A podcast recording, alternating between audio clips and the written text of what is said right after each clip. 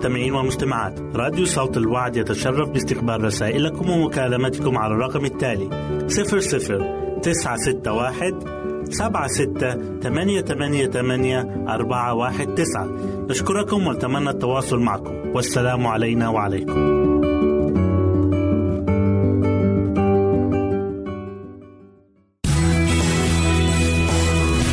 يمكنك استماع وتحميل برامجنا من موقعنا على الإنترنت. www.awr.org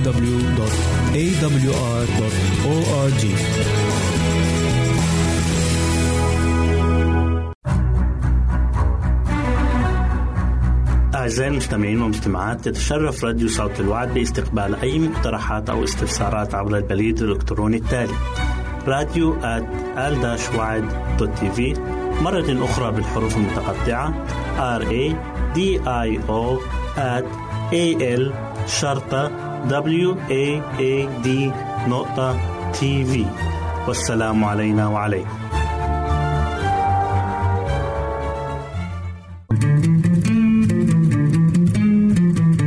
أنتم تستمعون إلى إذاعة صوت الوعد.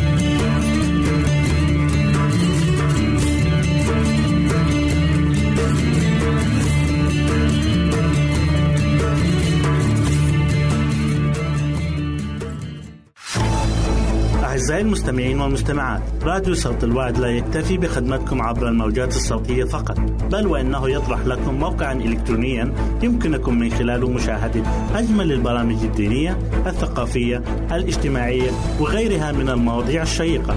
يمكنكم زيارة الموقع من خلال عنوان التالي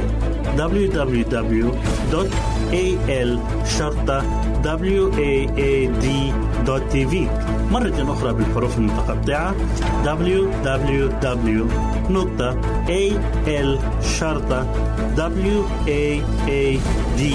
www.al-waad.tv والسلام علينا وعليكم.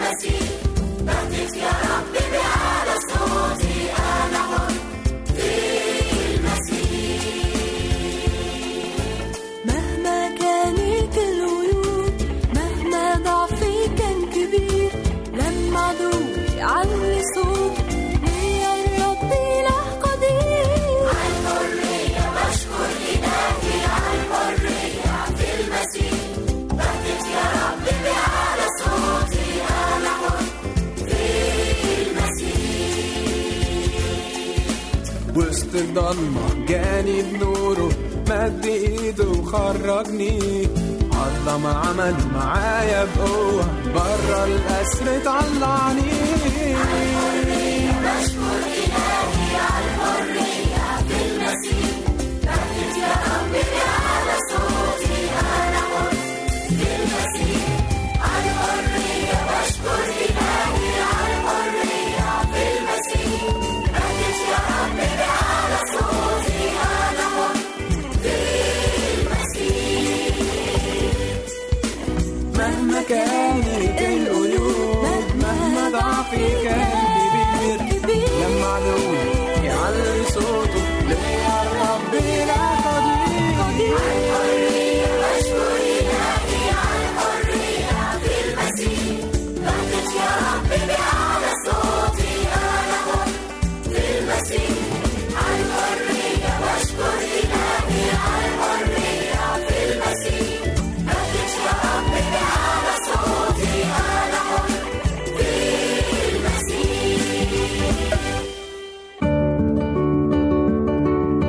أعزائي المستمعين والمستمعات راديو صوت الوعد يتشرف باستقبال رسائلكم ومكالمتكم على الرقم التالي 00 961 سبعة ستة ثمانية ثمانية ثمانية أربعة واحد تسعة. نشكركم ونتمنى التواصل معكم. والسلام علينا وعليكم.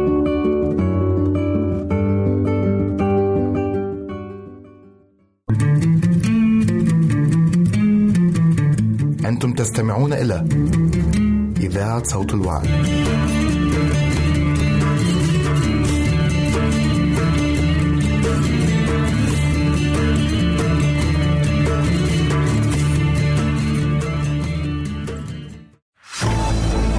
أعزائي المستمعين والمستمعات راديو صوت الوعد لا يكتفي بخدمتكم عبر الموجات الصوتية فقط بل وإنه يطرح لكم موقعا إلكترونيا يمكنكم من خلاله مشاهدة أجمل البرامج الدينية الثقافية الاجتماعية وغيرها من المواضيع الشيقة. يمكنكم زيارة الموقع من خلال العنوان التالي www.al waad.tv مرة أخرى بالحروف المتقطعة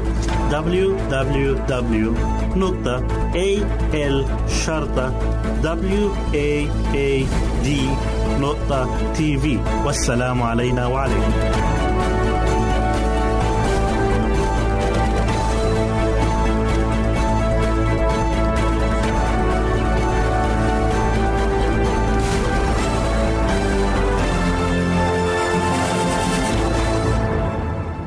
أهلا وسهلا بكم مستمعينا الكرام في كل مكان.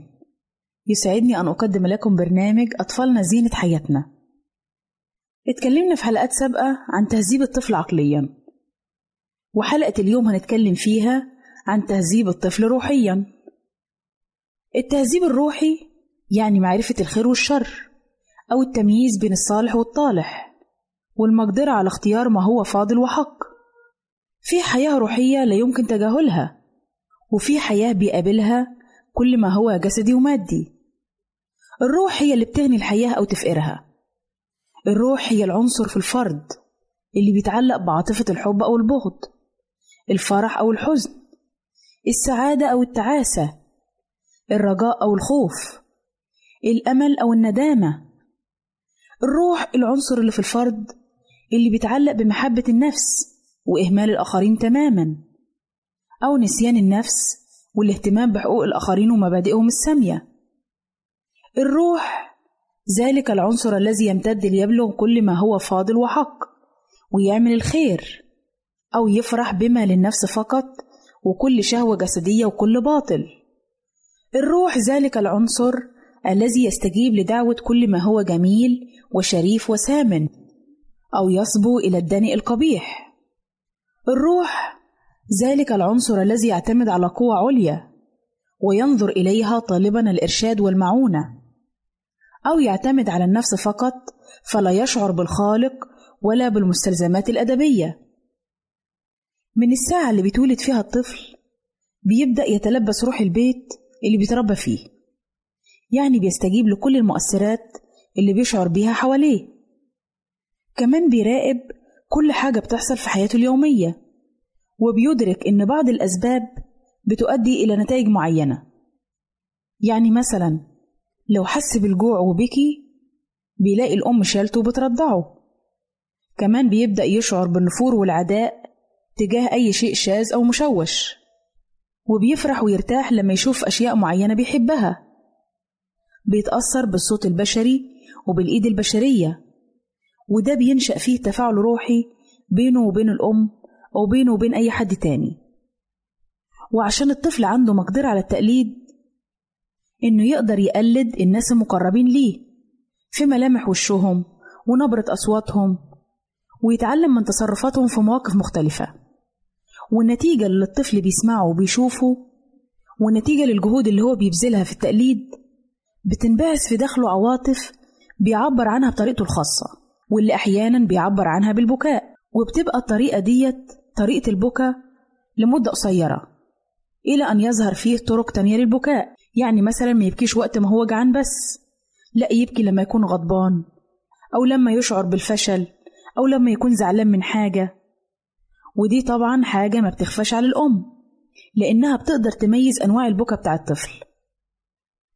بيتعلم إن هو يضحك ويكهكه أحيانا أو يبتسم وبيبدأ في وقت مبكر إنه يقلد نبرات صوت أمه لما تتكلم. وإذا ما قدرش يعمل كده بيعبر عنها بالمناغاة. حتى في الأسابيع الأولى من حياته. حاجة تانية نتكلم عنها تأثير التعبير أو الملامح. دي حقيقة نفسية سيكولوجية.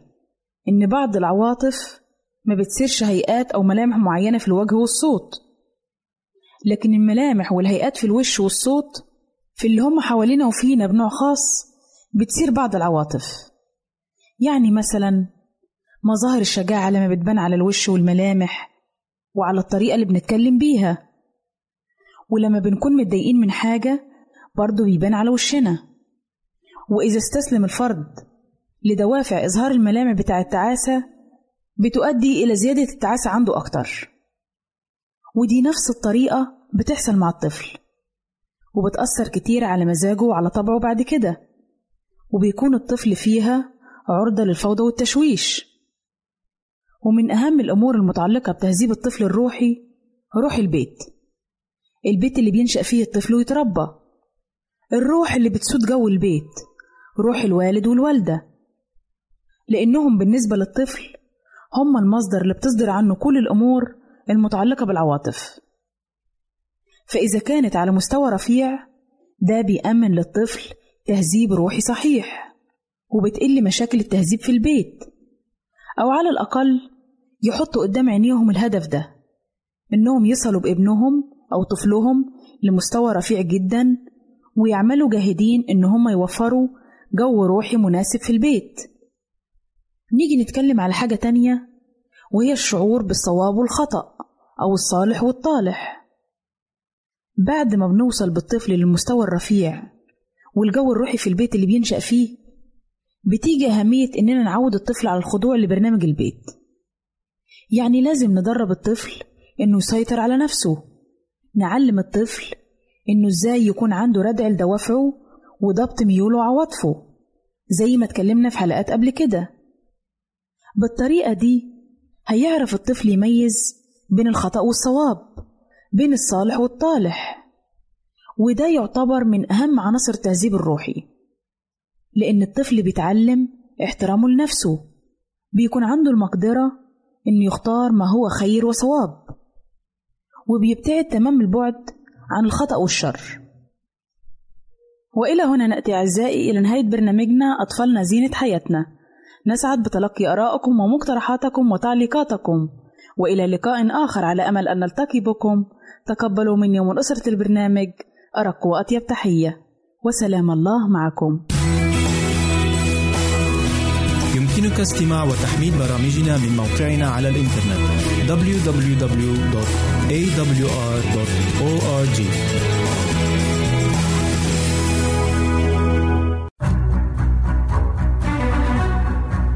أعزائي المستمعين والمستمعات تتشرف راديو صوت الوعد باستقبال أي مقترحات أو استفسارات عبر البريد الإلكتروني التالي. راديو في مرة أخرى بالحروف المتقطعة. R A D I O A L شرطة W A A D نقطة تي في والسلام علينا وعليكم.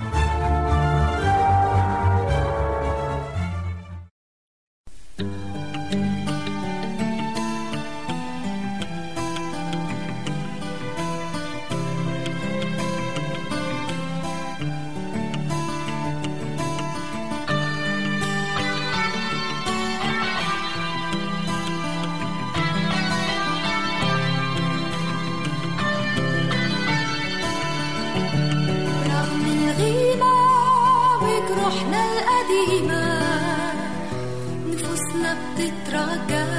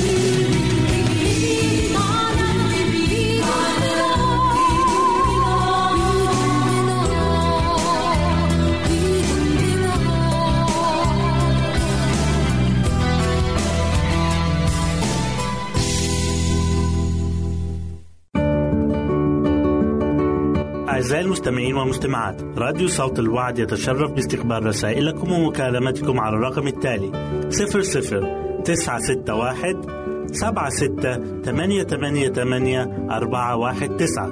نشكركم ونتمنى التواصل معكم. والسلام علينا وعليكم.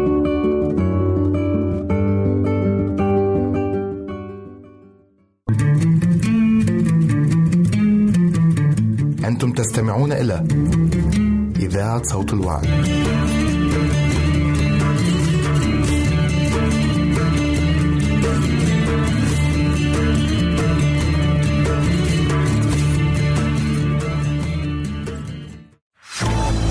أعزائي المستمعين والمستمعات راديو صوت الوعد لا يكتفي بخدمتكم عبر الموجات الصوتية فقط بل وإنه يطرح لكم موقعا إلكترونيا يمكنكم من خلاله مشاهدة أجمل البرامج الدينية الثقافية الاجتماعية وغيرها من المواضيع الشيقة.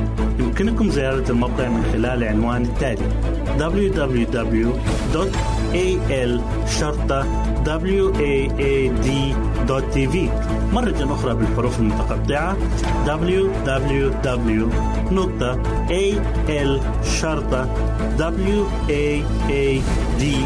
waad.tv والسلام علينا وعليكم.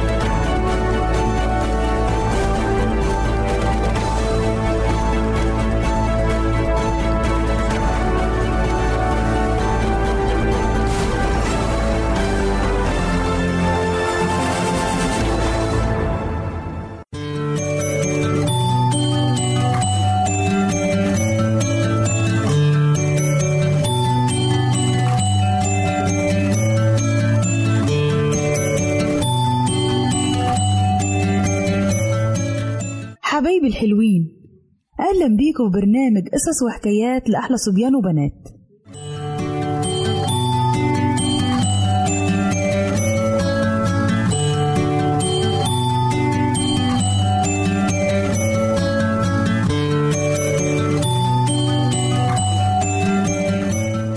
قصتنا النهاردة بعنوان سهيل السيء الحظ.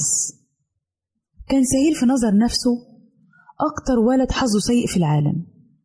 لأنه كان بيعيش في أسرة فقيرة. يعني لو نفسه في ألعاب ما يقدرش يجيبها حتى أكلهم وشربهم كان حاجة بسيطة جدا في البيت لأن كان الأب عاطل من غير عمل ومفيش أي دخل للأسرة. وفوق ده كله كان الجو شتا وبرد وسقعة وهو يا حرام لابس لبس خفيف جدا وبردان وإيديه مسقعة ورجليه مسقعة وكان يمشي في الشوارع ويحط إيديه في جيبه ويبص على الأولاد اللي بيوتهم فخمة وبياكلوا أكل حلو وعايشين عيشة كويسة جدا. والمنطقة اللي كانوا عايشين فيها كان كل الناس اللي فيها فقيرة يعني مكان على قد حاله. وفي يوم من الأيام كان ماشي في الشارع وعدى على محل بيبيع لعب أطفال. والمحل ده عليه أنوار ومعروضة فيه الألعاب بطريقة جميلة. فوقف يبص على الألعاب وشاف الأولاد اللي خارجين منه وماسكين في إيديهم رزم لعب. راح حط إيده في جيبه كده عشان يشوف معاه فلوس ولا لأ. راح طلع من جيبه جنيه وهو ما كانش معاه غير الجنيه ده. كان فاكر إن هو يقدر يشتري أي لعبة لأخته عشان أخته مريضة ونايمة في البيت عشان يفرحها بأي حاجة. بعد ما طلع الجنيه وبص عليه كده قال ياه أنا أكتر ولد حظه سيء في العالم. وفي اليوم التاني كان ماشي في الشارع لكن الحمد لله يظهر إن حظه اليوم ده أحسن من امبارح. راحت وقفته في الشارع سيدة جميلة كده ولابسة ملابس غالية وقالت له أنت سهيل الشامي؟ قال لها آه في حاجة؟ قالت له لا لا يا حبيبي مفيش حاجة. أنت بس اسمك مكتوب في القايمة عندنا وبندعيك عشان تحضر حفلة مخصوص لعيد الميلاد. وده الكارت اللي تقدر تدخل بيه. فقال لها سهيل يا أنا مبسوط قوي وبعدين رفع راسه كده وقال لها طب ممكن أختي تيجي معايا؟ أختي مريضة وتعبانة ولو جت حضرت الحفلة هتبقى مبسوطة جدا. راحت الست كلمته بلطف كده وقالت له للأسف ما ينفعش تيجي ما ينفعش نقبل إلا شخص واحد بس من كل عيلة. بس أوعدك المرة اللي جاية هنخليك تجيبها معاك. والست سابته ومشيت وراح سهيل قال لنفسه إيه ياه ده أنا حظي نحس. أنا كنت عايز أختي تتبسط معايا وتيجي معايا الحفلة. لكن خطر في باله فكرة فرحته. قال أنا ممكن أقعد أنا وأخلي سهيلة هي اللي تروح مكاني. لكن لما بص كده في البطاقة اللي الست مديها له لقي مكتوب عليها يسمح لحامله سهيل الشامي فقط بالدخول. ففهم سهيل إنه ما ينفعش ياخد أخته. المهم إن جه يوم الحفلة ونسي سهيل كل اللي كان بيفكر فيه وراح الحفلة مبسوط وفرحان جدا. وقدموا لهم في الاحتفال أكل كل ما لذ وطاب. وبعد ما أكل من الأكل الحلو ده جه ميعاد تسليم الألعاب.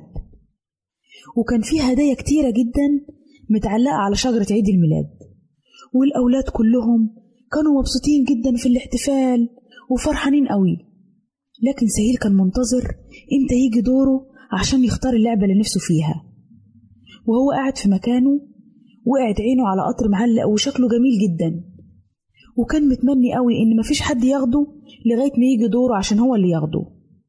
وعلى ما جه الدور ونده اسم سهيل الشامي راح اندفع بسرعة زي السهم وعينيه كانت مركزة جدا على الآلة الحمراء الجميلة اللي بيحبها.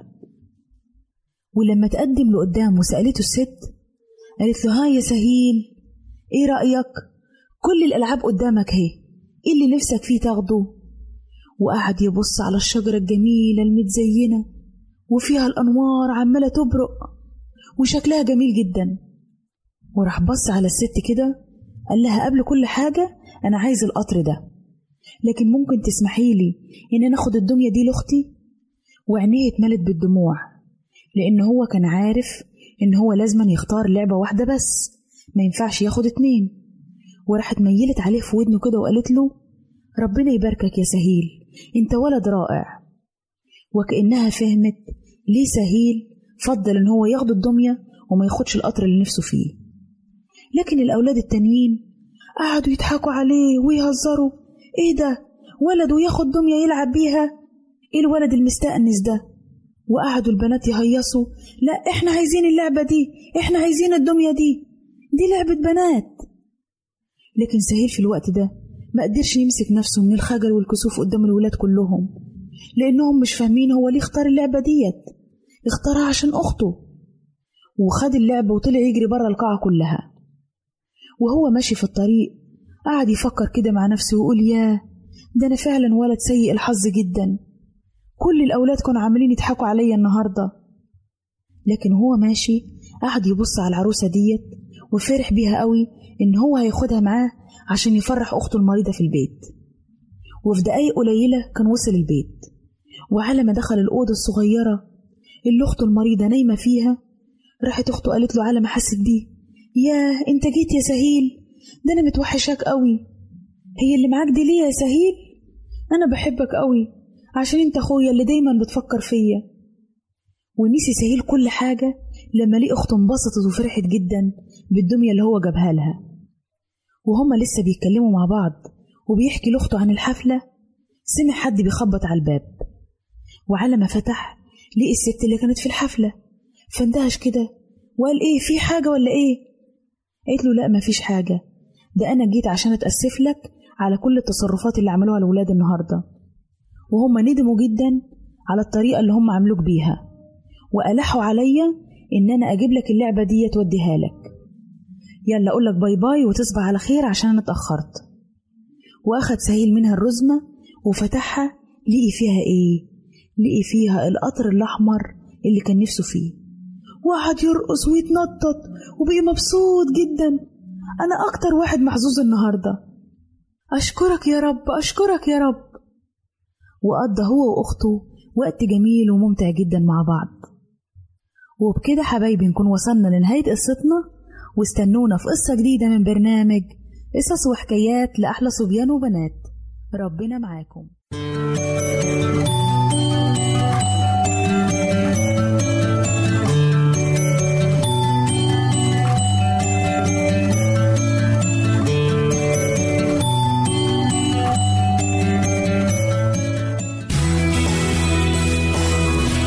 يمكنك استماع وتحميل برامجنا من موقعنا على الإنترنت. www.awr.org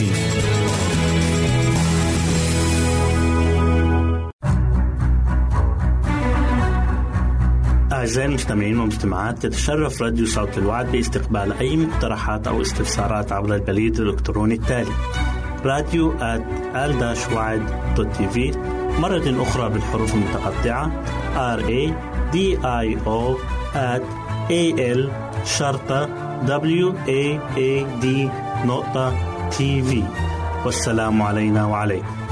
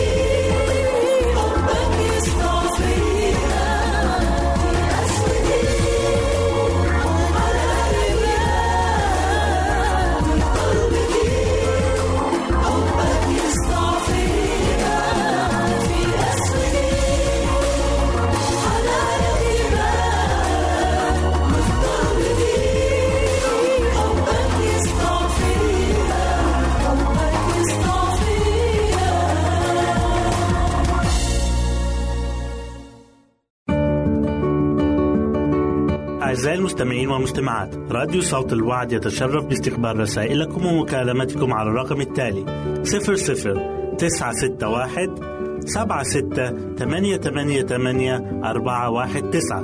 نشكركم ونتمنى التواصل معكم. والسلام علينا وعليكم.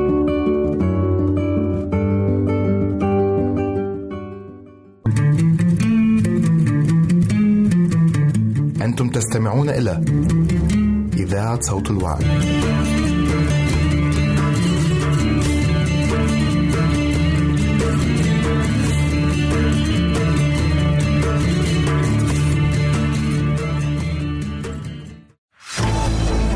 أعزائي المستمعين والمستمعات راديو صوت الوعد لا يكتفي بخدمتكم عبر الموجات الصوتية فقط بل وإنه يطرح لكم موقعا إلكترونيا يمكنكم من خلاله مشاهدة أجمل البرامج الدينية الثقافية الاجتماعية وغيرها من المواضيع الشيقة. يمكنكم زيارة الموقع من خلال العنوان التالي www.al-waad.tv مرة أخرى بالحروف المتقطعة www.al-waad.tv والسلام علينا وعليكم.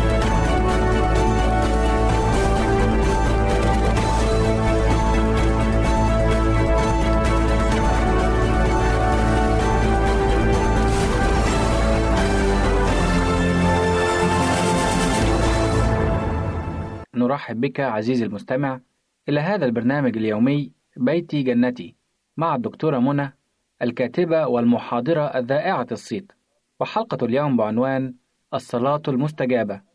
لا شيء يؤثر في الملحد ويحوله إلى مؤمن أكثر من اختبار ينم عن استجابة الصلاة.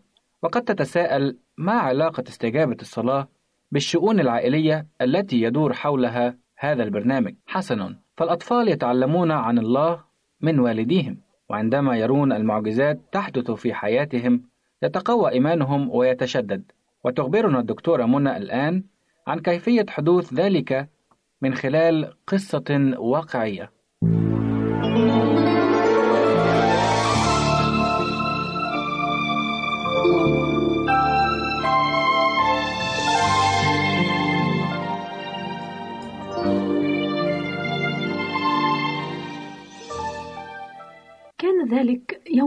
الاحتفال بعيد العمال فظننت الفرصة مواتية لاصطحاب أفراد عائلتي في رحلة إلى جبل سيناء كي نتسلقه.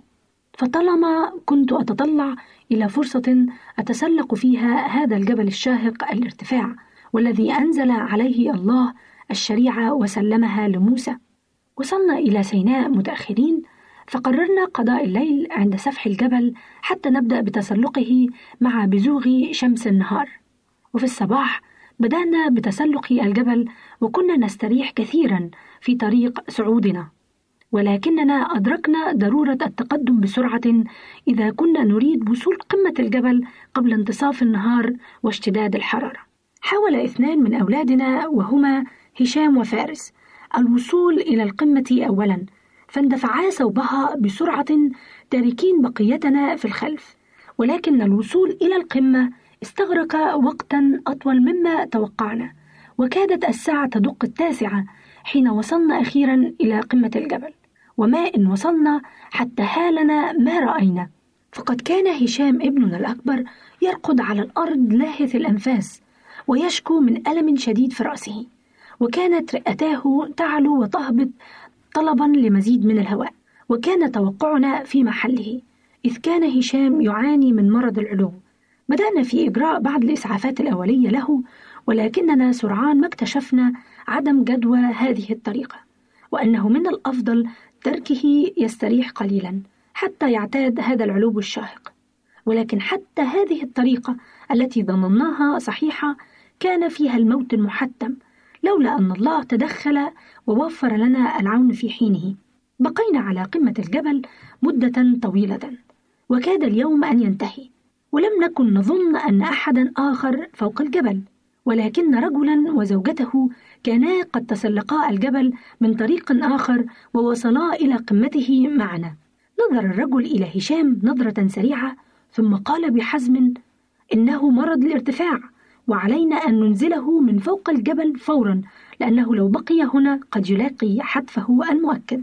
لم يقوى هشام على الوقوف على ساقيه المرتعشتين. حاولت أن أحمل هشام على ظهري وأنزل به الجبل ولكنه كان أضعف من أن يستطيع الإمساك برقبتي والاحتفاظ بتوازنه على كتفي. وهنا تقدم هذا الرجل الغريب وساعدني على حمل هشام البالغ الحادية عشر من العمر وسرنا سويا به نازلين عبر أقصر الطرق. وكنا نظن أننا سنصل إلى سفح الجبل في حوالي ثلاث ساعات. وبذلك نأخذه في السيارة عند الغسق ولكن خابت حساباتنا. ففي الوقت الذي أخذ هشام يشعر ببعض التحسن كانت الشمس قد غابت تماما. كان الطريق الذي وصلنا عبره إلى جبل سيناء قد اكتسحته السيول الجارفة ولم تترك منه إلا بقايا لا يكاد المرء يراها في ضوء الشمس. فما بالك الآن؟ وقد انتشر الليل. فكنا نسير على ضوء السيارة ونخطئ الطريق أو بالحري بقايا الطريق عدة مرات. ولم يطل الوقت حتى وجدنا أنفسنا محاطين بالمياه الجارفة من كل جانب. كانت مجموعتنا تتألف من سبعة أشخاص من بينها خمسة أطفال. فقررنا التوقف في بقعة معينة ريثما يستطلع زميلي الطريق أمامنا على ضوء كشاف يدوي صغير كان معنا. وبعد وقت قصير عاد زميلي وهو يحمل أنباء محزنة فلم يكن هناك من مجال للتقدم بالسيارة لأن المياه كانت تعلو أمامنا وتحيط بنا من كل الاتجاهات. وإذ شعرنا بعجزنا التام رفعنا صلاة إلى الله طلبا لإنقاذنا. وبعد ذلك سرنا بالسيارة متبعين زميلي الذي أمسك بالكشاف في يده. ولكننا كلما تقدمنا كلما تعمقنا أكثر في المياه وفجأة ظهر ضوء خافت أمامنا وكان الضوء ينبعث من خيمة إعرابي نصبها على الجانب المرتفع من الطريق. دلنا هذا الإعرابي إلى شجرة مكسورة كانت ملقاة عبر مجرى المياه فتركنا السيارة وأخذنا هشام وعبرنا المجرى فوق جذع الشجرة على ضوء الكشاف اليدوي الخافت الذي كان معنا. وصليت إلى الله حتى لا تتأذى أقدام أي منا. ونحن نعبر هذا الخضم المائي. كانت الساعة التاسعة مساء عندما تجمعنا سالمين في موقف للسيارات كنا قد تركناه منذ اثنتي عشر ساعة مضت. وهناك وجدنا العون الذي نحتاجه لهشام. منذ ذلك الحين أصبح للمزمور 121 معنى جديد لي ولكل من كانوا معي. أرفع عيني إلى الجبال. من أين يأتي عوني؟ من عند الرب. وكلما كنت أقرأ أو أفكر في جبل سيناء بعد ذلك كنت أتذكر الحالة الميؤوس منها التي كنا فيها. والملاكين اللذين أرسلهما الله لنجدتنا. الأول من شخص السائح الغريب فوق جبل سيناء والذي من خلال معرفته وتحركه السريع أنقذ هشام من الموت. والثاني في شخص الإعرابي الذي دلنا على شجرة عبرنا فوقها مجرى الماء فلم نقضي الليل كله وسط برد قارس ومحاطين بمياه هادرة.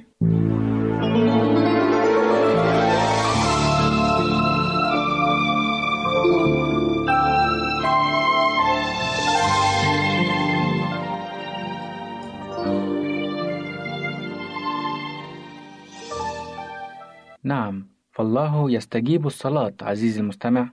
وقد استمعتم إلى هذه الحقيقة عن طريق اختبار شخصي. فإذا وقعت في مأزق تذكر أن الله يستجيب صلاتك ويتدخل لإنقاذك في الوقت الصحيح. وإلى لقائنا في حلقة جديدة. لك منا عزيزي المستمع كل أمان الخير والسعادة. يمكنك استماع وتحميل برامجنا من موقعنا على الإنترنت. www.awr.org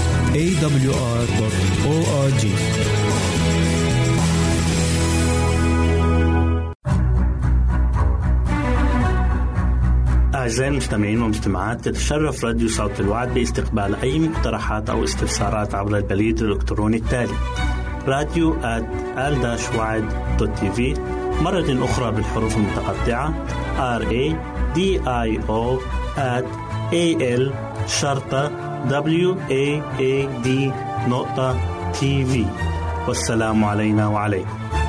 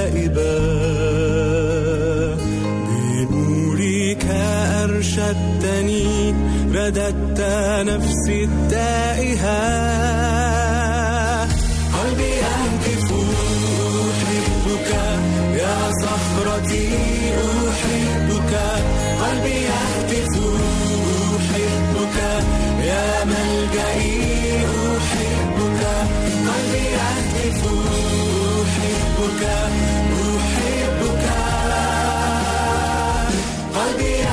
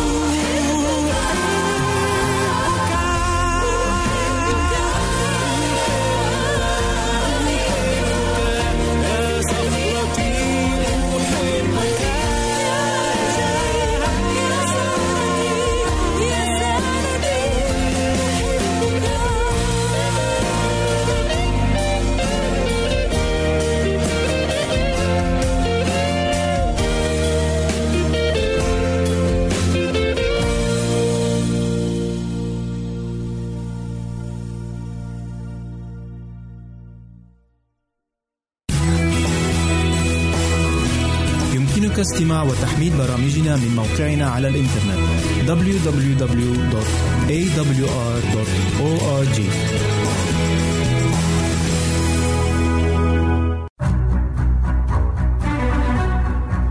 أعزائي المستمعين والمستمعات تتشرف راديو صوت الوعد باستقبال أي مقترحات أو استفسارات عبر البريد الإلكتروني التالي راديو آل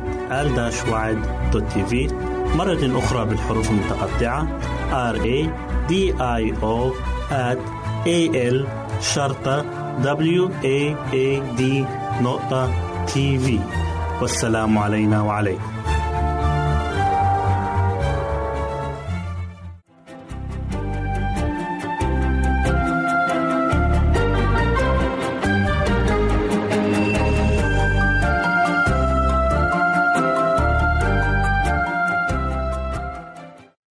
أعزائي المستمعين نرحب بكم اليوم ترحيب خاص في برنامجكم دروس حياتية من عائلات كتابية.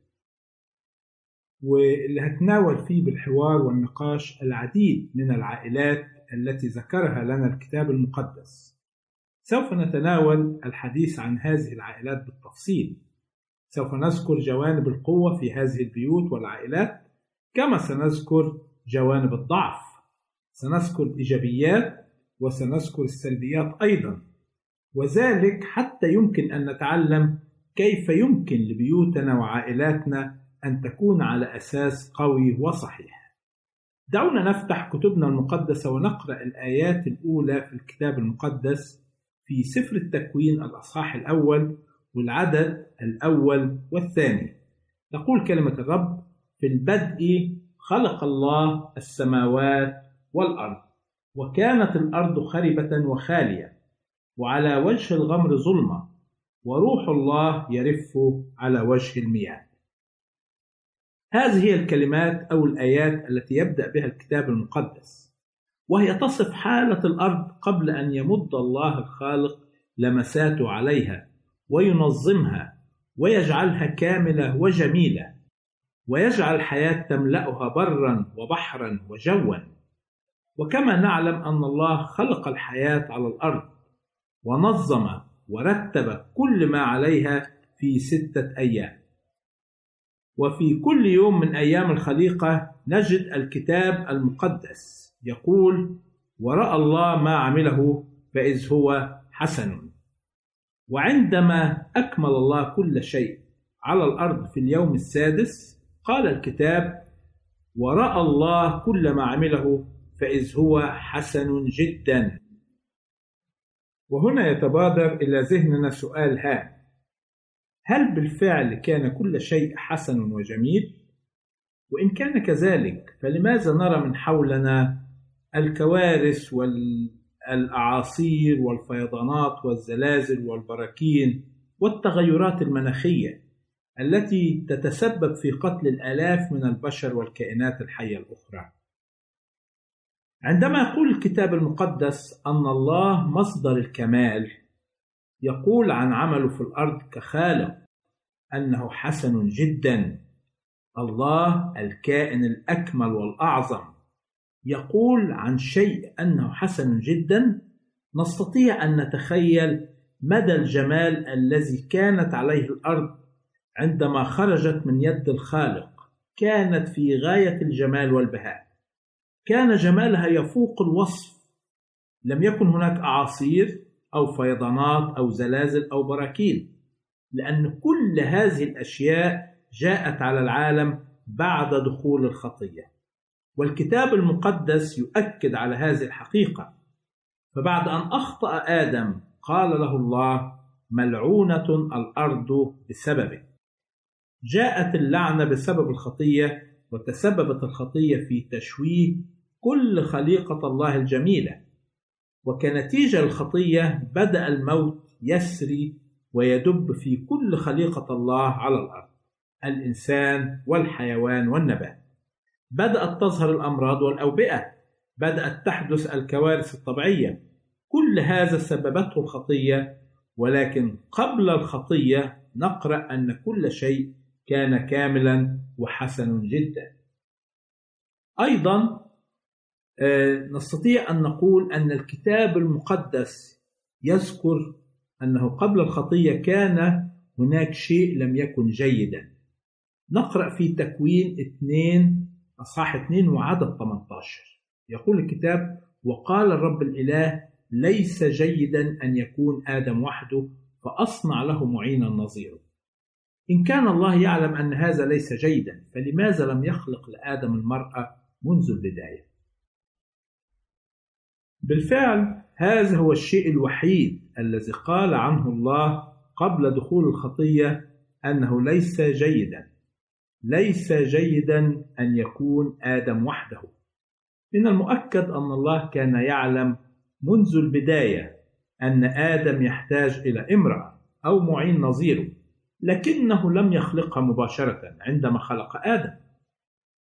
لأن الله أراد أن يعلم آدم ويعلمنا نحن بعض الدروس.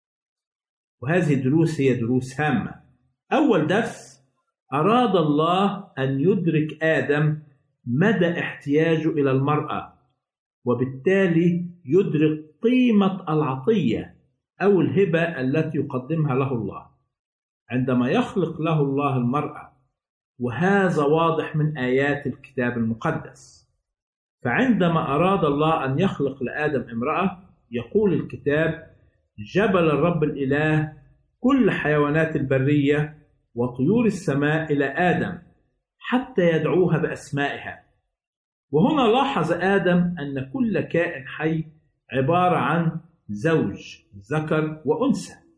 ولذا يقول الكتاب عن آدم وأما لنفسه فلم يجد له معينا نظيره وهنا بدأ آدم يشعر بأهمية وقيمة وجود شريك مثيله ونظيره كجنسه. نقطة أخرى نجدها في كلمات الرب ليس جيدا أن يكون آدم وحده. نقدر أن نفهم من هذا الكلام وكأن الله يقول ليس جيدا أن تكون الأرض بدون عائلة بشرية فآدم وحده لا يشكل عائلة بشرية. فالعائلة هي رجل وامرأة يرتبطان معا برباط الزواج.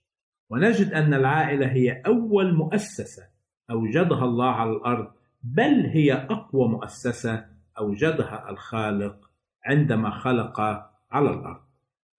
أعزائي المستمعين نرجو أن تكونوا قد استمتعتم بهذه الحلقة. حتى نلقاكم في حلقة أخرى. نرجو أن تكون بركات السماء تصحبكم وتكون معكم. نرجو التواصل معنا عبر هذه العناوين. للتشات www.al-waad.tv وللرسائل radio at al-waad.tv والاتصال عبر الواتساب nine six one seven six eight eight eight four one nine. nine six one seven six eight eight eight four one nine.